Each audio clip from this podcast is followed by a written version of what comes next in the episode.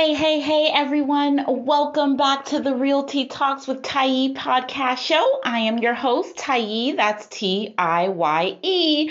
I am so excited, anxious, nervous, uh, and everything else that I can think of as far as adjectives right now because it is New Year's Eve for most people. Now, I know depending on where you are in the world, what culture you're from, your background, your beliefs, your cultural stance, uh, you may or may not celebrate this day, December 31st 31st as the last year of the as the last day of the year in preparation for the new year, as many of us know it. So, I am just going to be super general, but just for the vast majority that are listening to this right now, I'm talking to you in regards to taking a deep breath and taking some time to reflect and reset as you're preparing to enter into a new year, at least a new calendar year, you always want to make sure like there's so much going on, but you have to think about what you are going to do to prepare you mentally, physically, emotionally,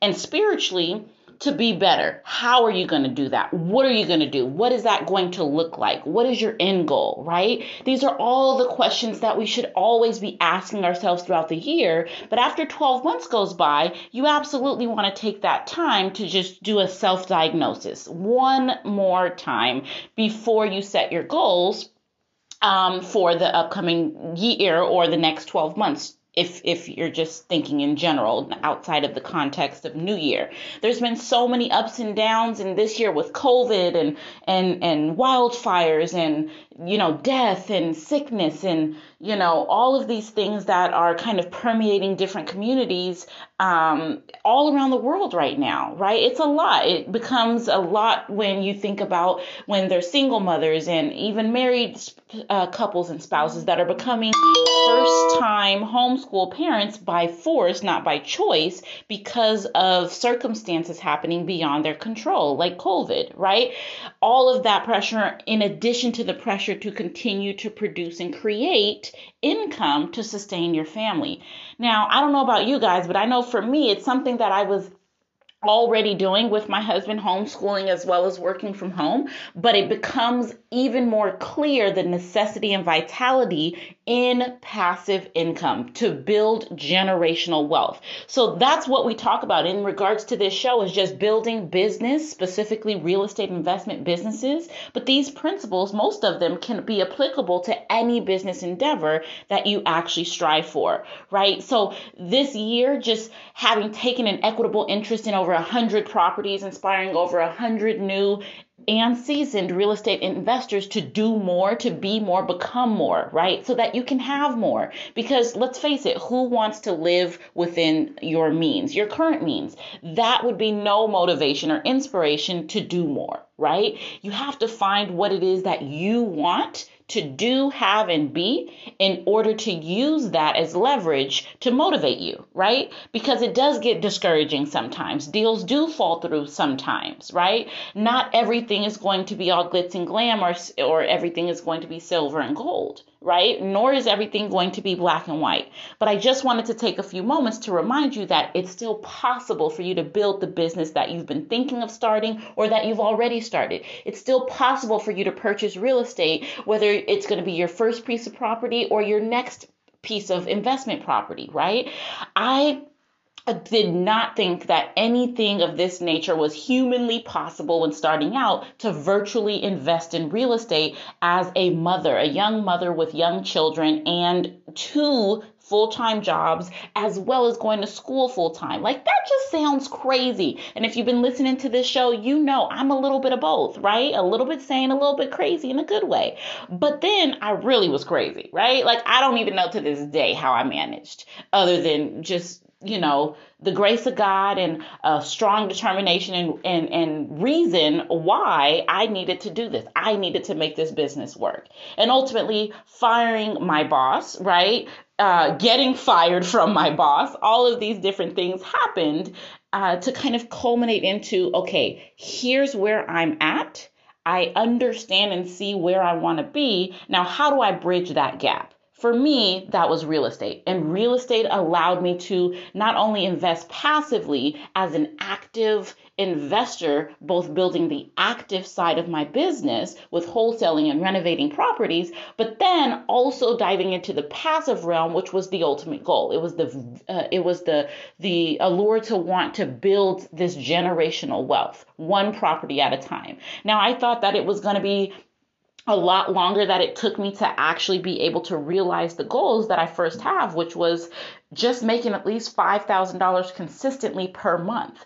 And after reaching that goal, I was like, okay, what's the next goal? What's the next goal, right? Just to keep myself inspired, enthused, engaged, and really keep myself showing up right? Because there wasn't anybody else to hold me accountable. I didn't have that accountability partner, you know, per se when I was starting out. I was that person for myself, like many of you will be for yourself. Even if you're married or single, divorced or other, it doesn't really matter the status, it more so matters the commitment. So make the commitment your driving factor so that you don't give yourself the excuse of another person not holding the weight for you right? So as we end this cycle of 12 months or new year or old year of 2020, whatever you want to refer to it as, I really encourage you guys to take the time to be proactive and diligent in planning, right?